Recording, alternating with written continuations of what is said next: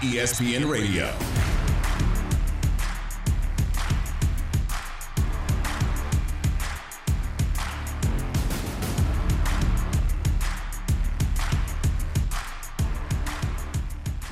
As of right now, I feel like I am going to play. It will bring an unimaginable additional layer of interest to this event. Look, it's been said for years that Tiger doesn't move the needle. He is the needle. We're going places that have never been gone before. There's a guy almost had to have his leg amputated, and, and now all of a sudden he's going to go out there and try and win the Masters. Now everything is focused on how do I get myself into a position where I'm on that back nine on Sunday with a chance. What would be the most improbable win I could ever imagine? ESPN Radio. This is ESPN Radio on the ESPN app, Sirius XM Channel 80, and you can check us out on ESPN Plus. ESPN Radio is presented to you by Progressive Insurance. I am Amber Wilson. He's Chris Canty. We're taking you up until 7 p.m. Eastern. You can tweet to us at Chris Canty99, at Amber W790. You can also join the conversation on the Canty call in line where we are asking you what are your expectations for Tiger Woods at the Master? Will he win another major? 1 say ESPN. That is 888 729 3776. ESPN Radio is presented by Progressive Insurance. Progressive makes bundling easy and affordable.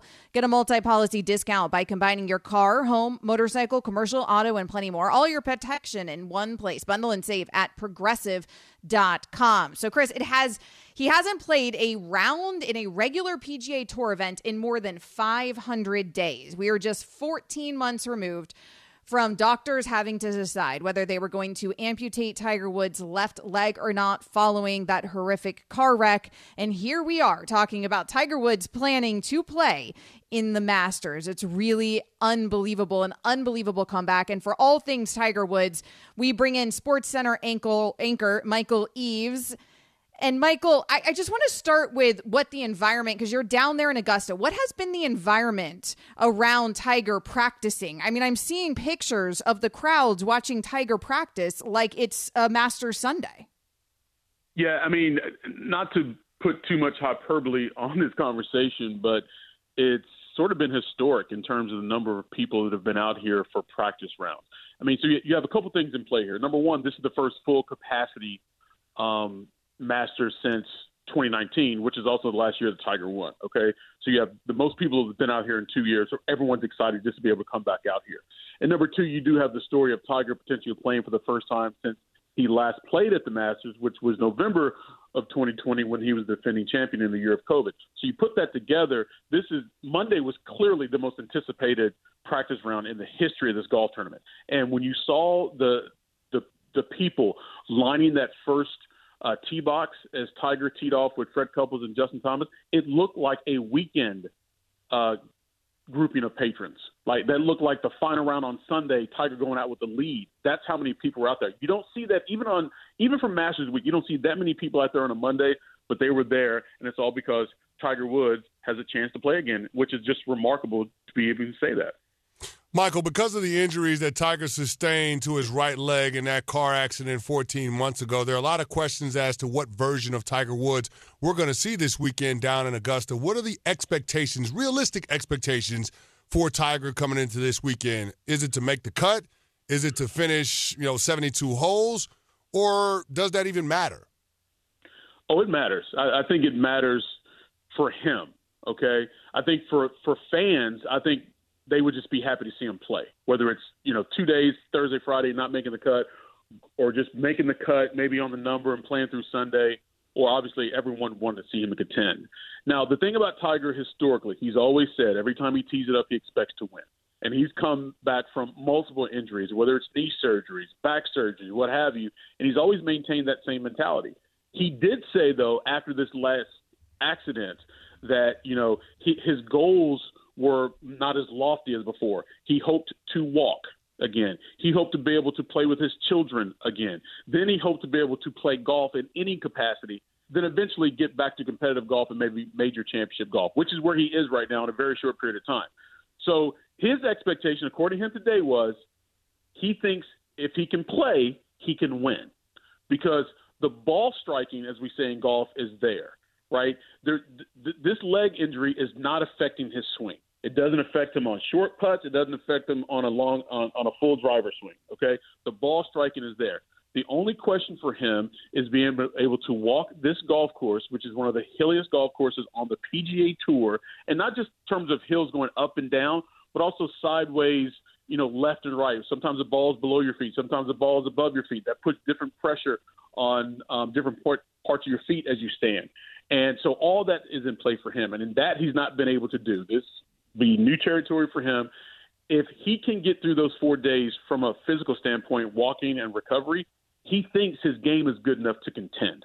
So success for him would definitely be making the cut. He's not missed a cut here since 1996 when he was an amateur. So that, in his mind, he would never miss the cut here. And then if he can get to the weekend and contend, um, that's where he would measure real success. Man, I can't believe we're having this conversation. Michael Eaves, but, Sports but Amber, and that's the point. I don't mean I don't mean to cut you off. That is literally the point of this whole thing. We are actually having this conversation when the man almost died in that car accident. They almost cut off his leg as a result of that car accident. So I know we want to get to him winning and put on the green jacket for the sixth time, but the fact that we're even discussing him being able to play is remarkable. Yeah, I mean, it, uh, we're a year removed from having a conversation uh, uh, whether Tiger Woods is going to be able to walk again. I mean, that's really where the conversation was yeah. after that car wreck, and it's it's insane to think that now he's going to not just be walking, but he's going to be walking the course at Augusta during real competition here.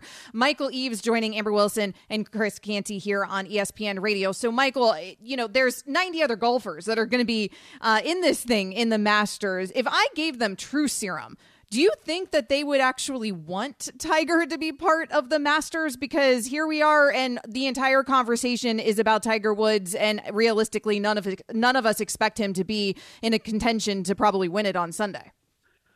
Yes, they would, and I'll tell you a couple of reasons why. Number one, all golfers are golf fans, right? So they want the tournaments to be as big as they can, and you put Tiger Woods in the field the tournament is bigger, it's a bigger deal. So if you win the year Tiger comes back, that's a nice little thing to put on your resume in addition to the green jacket. Oh, yeah, that was the year that Tiger came back from his car accident. Number two, for some of the guys, especially in these few days leading up to Thursday's first round, is that no one's really talking about a lot of people, right? So, like, even like Rory McIlroy had a lot of questions about Tiger at his press conference day, as much as you did about him trying to complete the career Grand Slam. He's yet to win this major. That would be the last of four for him. Justin Thomas, who's a really good friend of Tiger. So many of the questions today at his press conference were about him. Not, I mean, excuse me, were about Tiger, not about the guy who's ranked in the top 10, who's already won a major, who's played really well here, and would likely uh, sometime in his career win a championship here. So it's good either way. It brings more excitement to it, but also take some of the pressure off some of the other guys in the field. Michael, speaking of top ranked golfers, the world's number one ranked golfer, Scottie Scheffler, not a lot of attention is being paid to him this weekend. What are people in golf circles expecting to see from him down at Augusta when the Masters tees off on Thursday morning? Dude, that's a really great, great question because he's played so well as of late. He's won three of his last five starts, right? And that's just a remarkable run for anybody.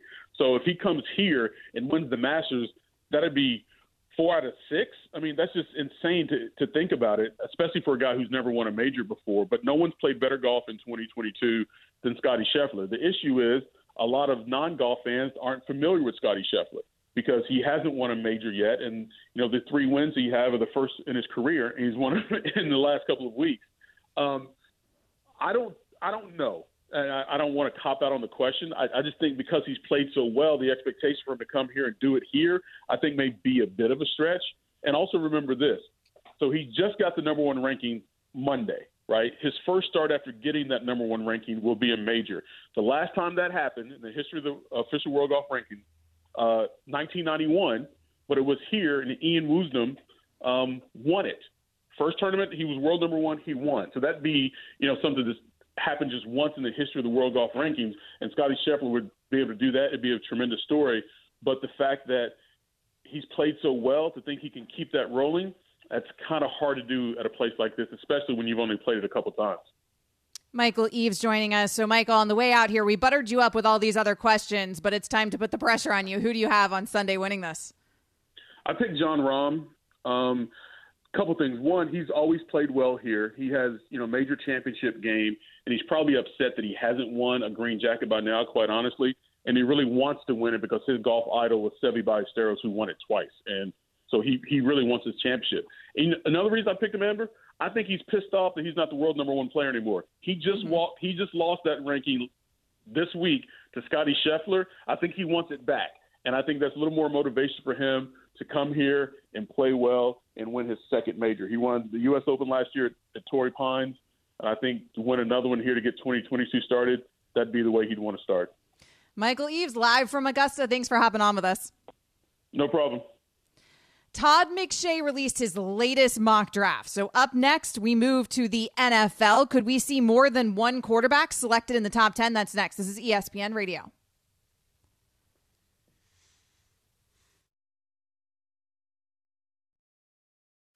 ESPN Radio. It is that time of year when Mel Kiper and Todd McShay give us plenty of content here on ESPN Radio because, of course, they come out with all of their mocks. And every time they come out with a mock, Chris Canty and I have to give our thoughts. And so, Todd McShay's latest mock draft, he has several trades happening in this mock. He's got several new things going on. Notably, he's got a quarterback going in the top 10. Before I get to that, though, Chris, let's start with this. The first three picks the Jags, the Lions, and the Texans. All DNs. Aidan Hutchinson is the top pick. Then you've got Travon Walker and Kayvon Thibodeaux after that out of Oregon. What do you make of that? Those first three picks putting so much, uh, valuing that position so much. Well, I mean, I think that's reflective of where the NFL's game is going, right? It's all about the quarterback, and, and the positions that impact the quarterback the most are the positions that hold the highest value for these franchises. So if you look at it, if I were going to power rank the value of positions, of course, it's going to be quarterback number one, but then it's also going to be the guy that knocks down the quarterback. That would be your edge pass rushers most consistently. That's second. Then it's guy that protects the quarterback from the edge pass rusher. That will be your premier offensive tackles. That would be third. The guys that stop those wide receivers, cornerbacks, that would be fourth, and then wide receivers would be fifth. I think that's the way that I would look at it. And with having the first three picks off the board being pass rushers, I think that shows you the scarcity at that position around the National Football League. If you've got a dominant edge pass rusher, you usually don't see those guys bounce around the NFL. So I think those three guys coming off at the top of the board, when you start looking at the the talent that's in this draft, those three guys are very unique talents and are worthy of being the number one overall pick in their own right. So I, I think that this is probably more in line on what's going to happen in uh, in the draft late April. Um, but uh, I'm excited to see this, man, because I think all three of those pass rushers can go. All three of those guys can be cornerstone pieces for a defensive coordinator to build around.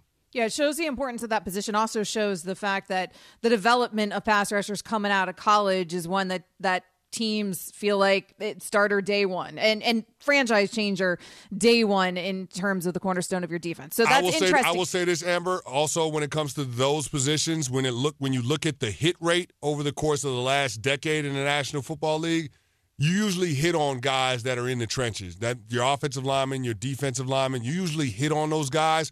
So there's a tremendous amount of value in teams being able to use that kind of draft capital on a player that can be a starter for a decade plus. And I think that's also factored into the math when teams make a determination on which direction they're going to go when you have the first overall pick or the second overall pick or the third overall pick. So, pass rusher is of utmost importance in Todd McShay's latest mock, uh, much to the joy of Chris Canty. Hello. Safety Hello. is not quite the same importance level in Todd McShay's latest mock. Now, Chris Canty was losing his mind because in a couple of Mel Kiper's mocks, Kyle Hamilton out of Notre Dame, a safety, he was uh, the second pick in several, I believe, of Mel's mocks. And here, Todd McShay has him going seventh, still high for a safety, but not as high. Are you more comfortable with this? Yeah, I, I think I'm more comfortable with Kyle Hamilton being outside of the top five, but still in the top 10 now, that being said, in order to live up to that kind of draft status, that kind of billing, you're going to have to be Derwin James esque. You're going to have to be comparable to what we saw from Sean Taylor in his NFL career, albeit very brief. You're going to have to show flashes of that in order to live up to being the seventh overall pick. I mean, the last safety that I remember that was picked that high was Jamal Adams by the New York Jets in 2017. And the thing that I keep thinking about is the Jets could have had Deshaun Watson or Pat Mahomes, and they passed on him for a safety. Now, they were able to flip that safety for two first round picks, and Jamal Adams ended up being an all pro, but I don't think anybody would tell you being six years removed from that, five years removed from that decision, that that was the right decision for the Jets to make. So, um, yeah, I don't necessarily love the fact that McShay has got Kyle Hamilton going to my New York football Giants, although safety is a position of need for them. But I do understand looking at the unique talent that he is and understanding how today's NFL uh, game is played with teams, you know, majoring in in sub packages, playing a lot of five and six defensive back looks. Um, so I, I just I I can understand why a team would fall in love with Kyle Hamilton.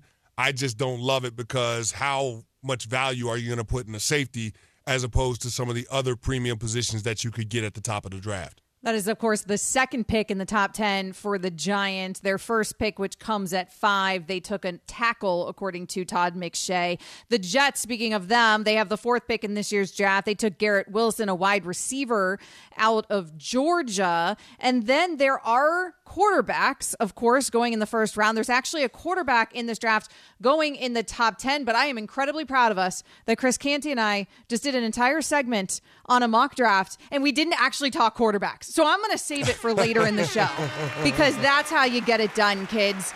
Coming up next, we transition to the NBA. Is LeBron James's pursuit of the scoring title beneath him? That's next. But first, Chris has a word from Indeed. If April is showering your company with open positions, then check out Indeed. Their powerful hiring platform makes it simple to attract, interview, and hire candidates all in one place. Just sponsor a post and get matched instantly with quality candidates whose resumes on Indeed meet your job description. Then invite them to apply and get connected. No more jumping from site to software to cell phone. You can easily schedule and conduct virtual interviews all on the Indeed dashboard. Get started at Indeed.com slash credit. You're listening to ESPN Radio. Back after this.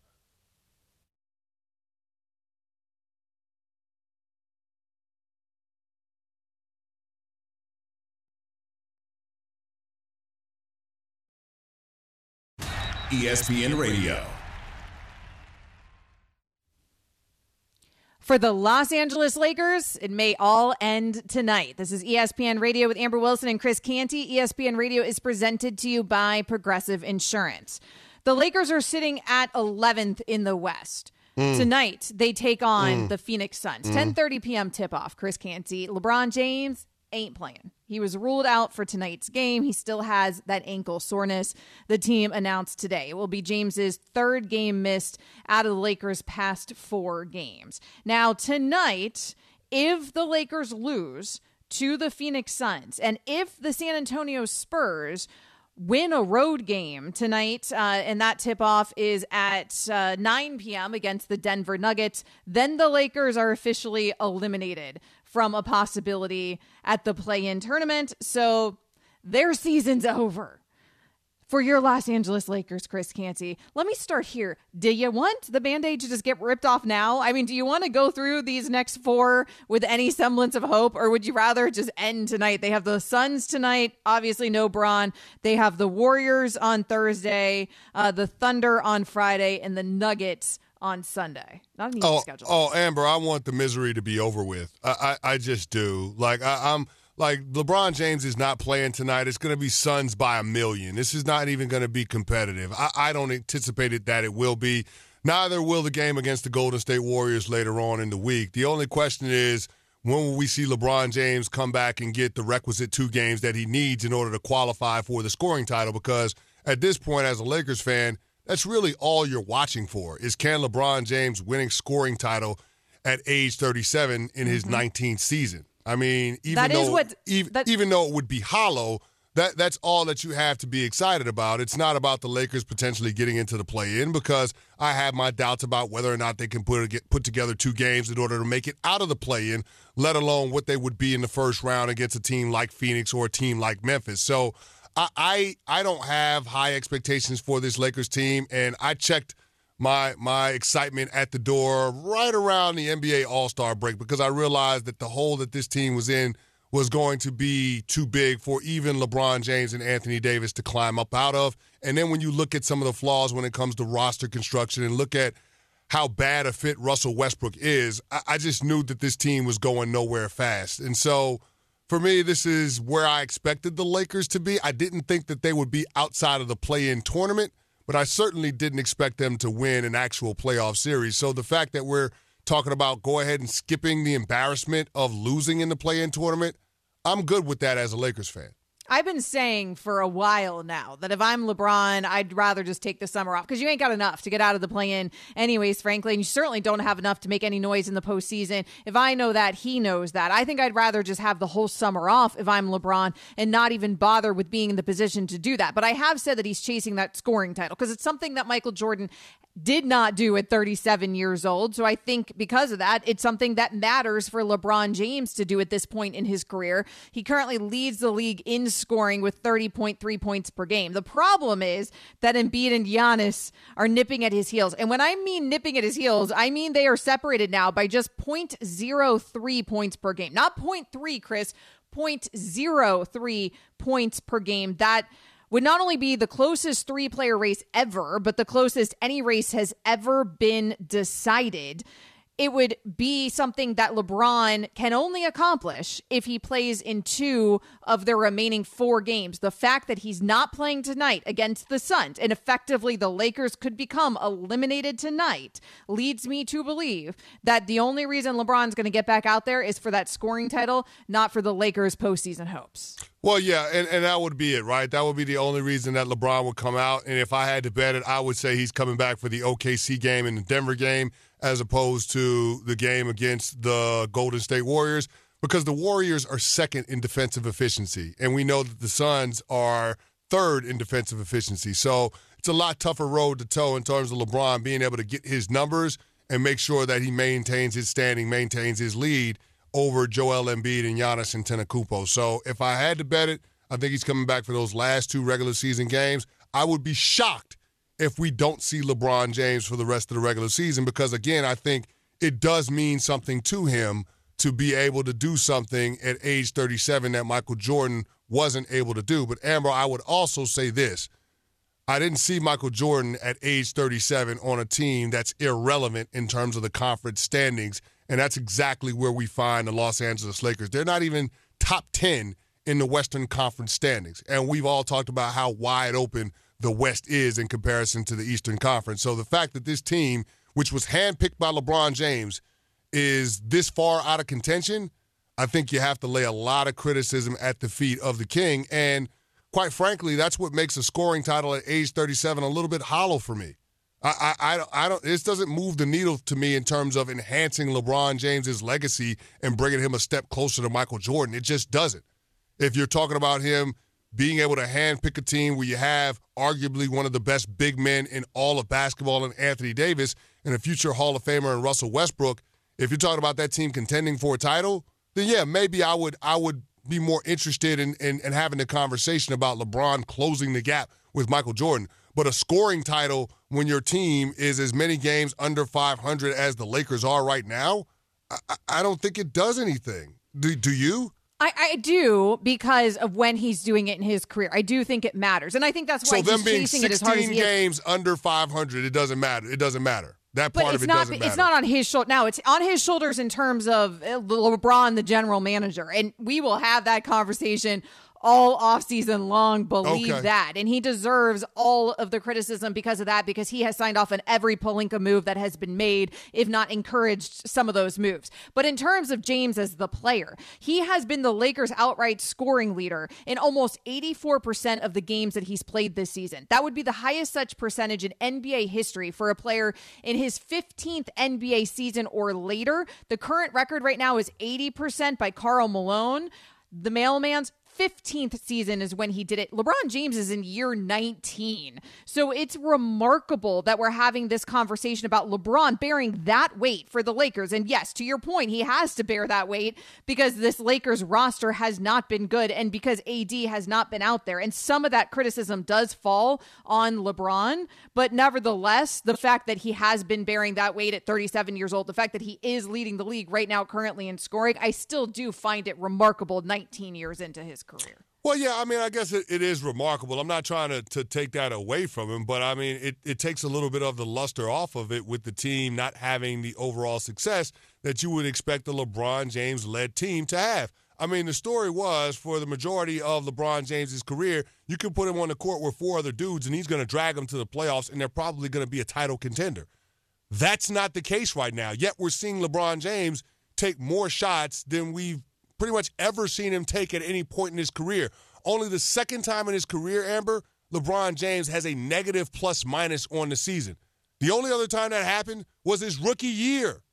There are some abysmal teams that he was on in Cleveland, yet he found a way to get those teams into the playoffs and with one of those teams take them to the Eastern Conference Finals, although they got bounced by the Boston Celtics.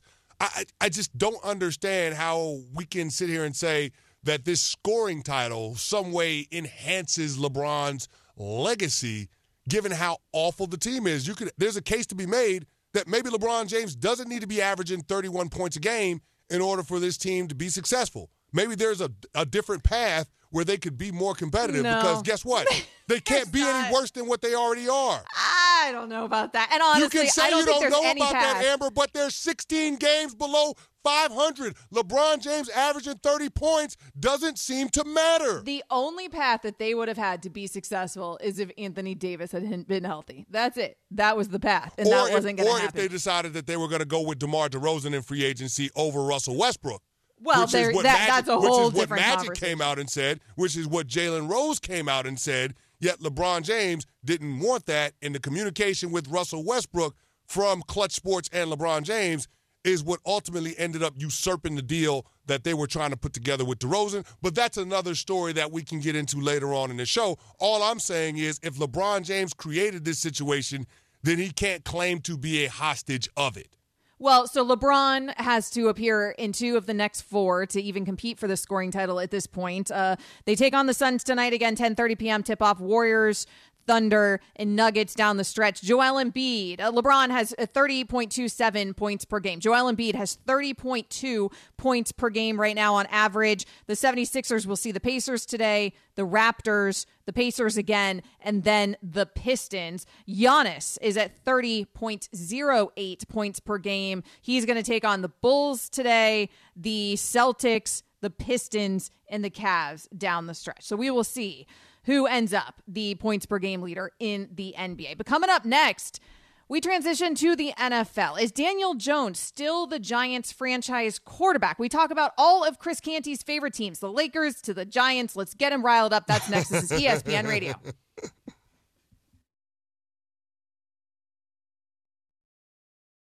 ESPN Radio.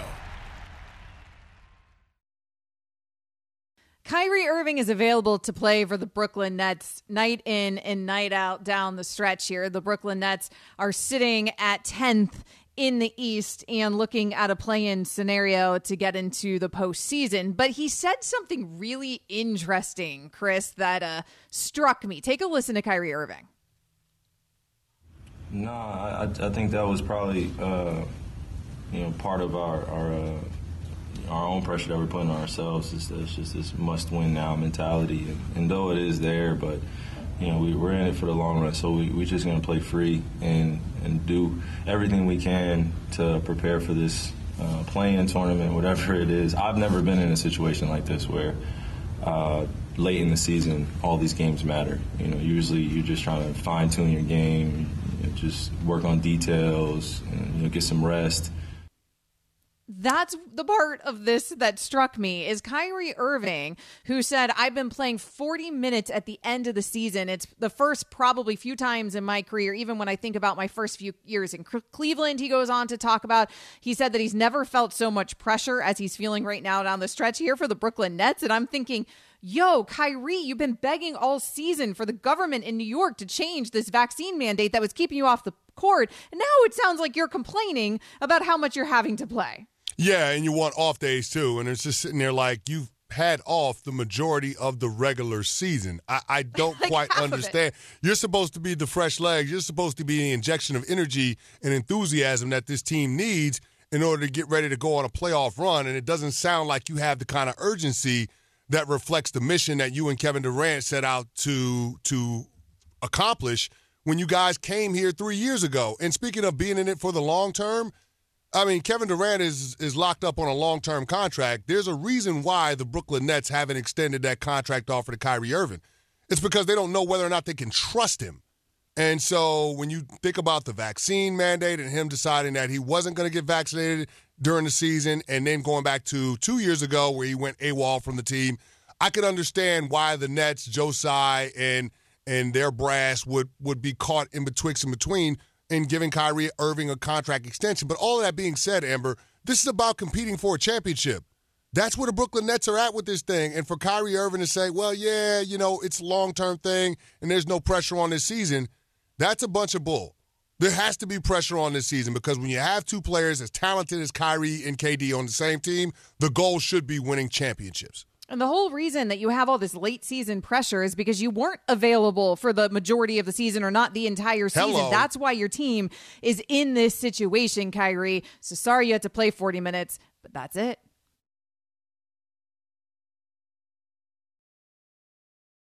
ESPN Radio.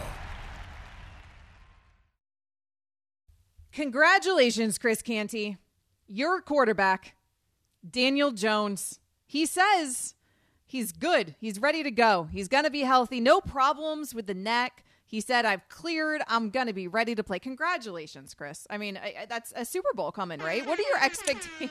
Don't don't What don't is- be like don't don't be that just person, saying, Amber. Don't don't be so He's healthy. negative. Listen, I I feel about Daniel Jones probably the same way that Dolphins fans feel about Tua.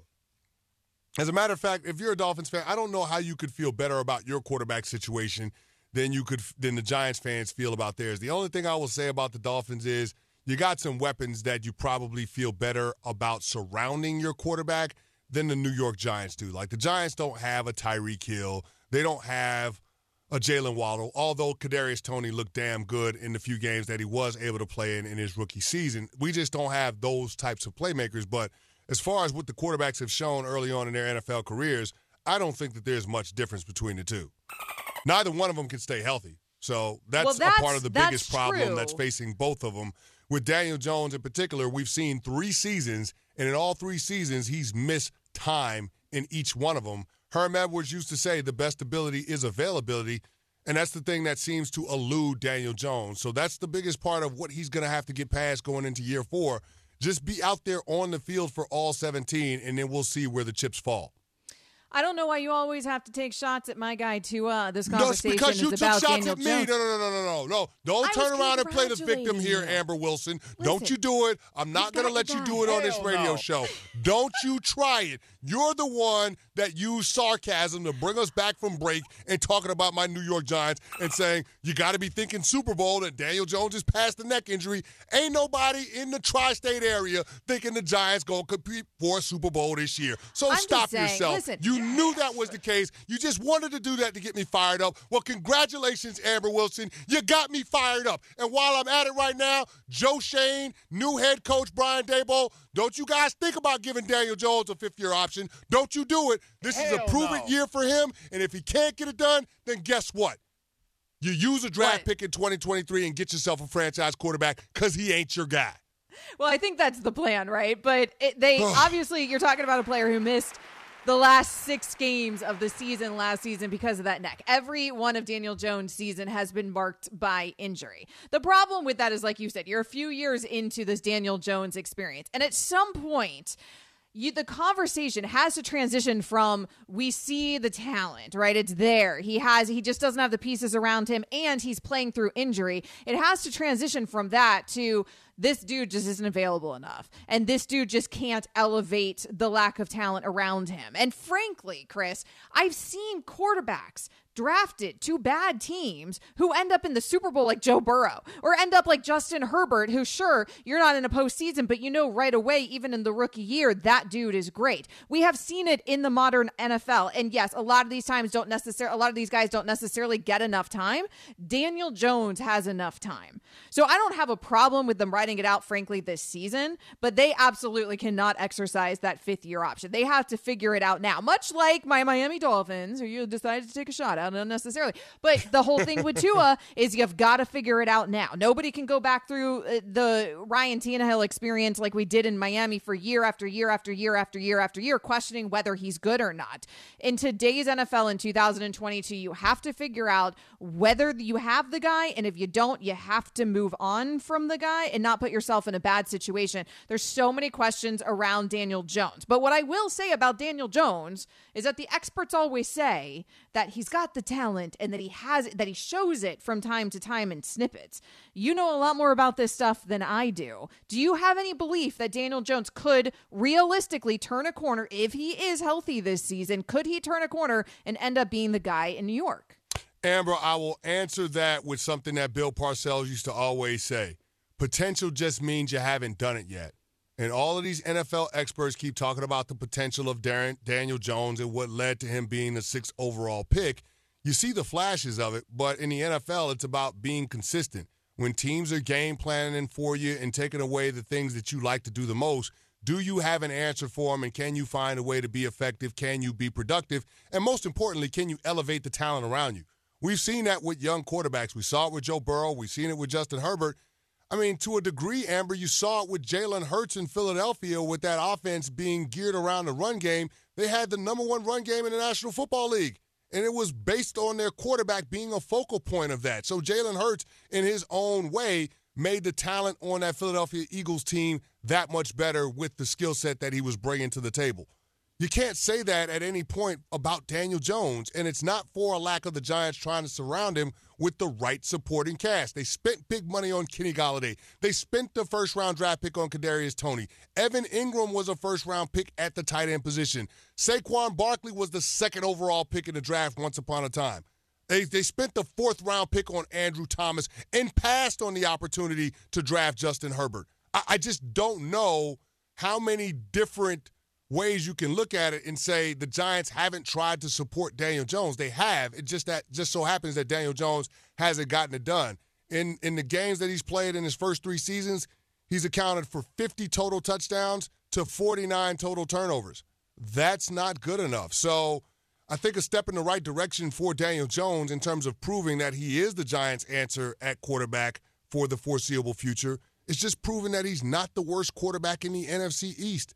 And Amber, it feels like that's a relatively low bar to clear when you've got the division with Carson Wentz in it, with Jalen Hurts in it, and then, of course, Dak Prescott. Just prove you're not the worst of the lot.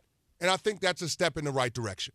Uh, that just prove you're not the worst in the lot. That's where the bar is now for Daniel Jones. I, I, honestly don't think that there's a ton that he could do here. I think that Daniel Jones would have to do something miraculous for the Giants to exercise that fifth year option. Coming up next, we go back to Tiger Tiger Woods, y'all.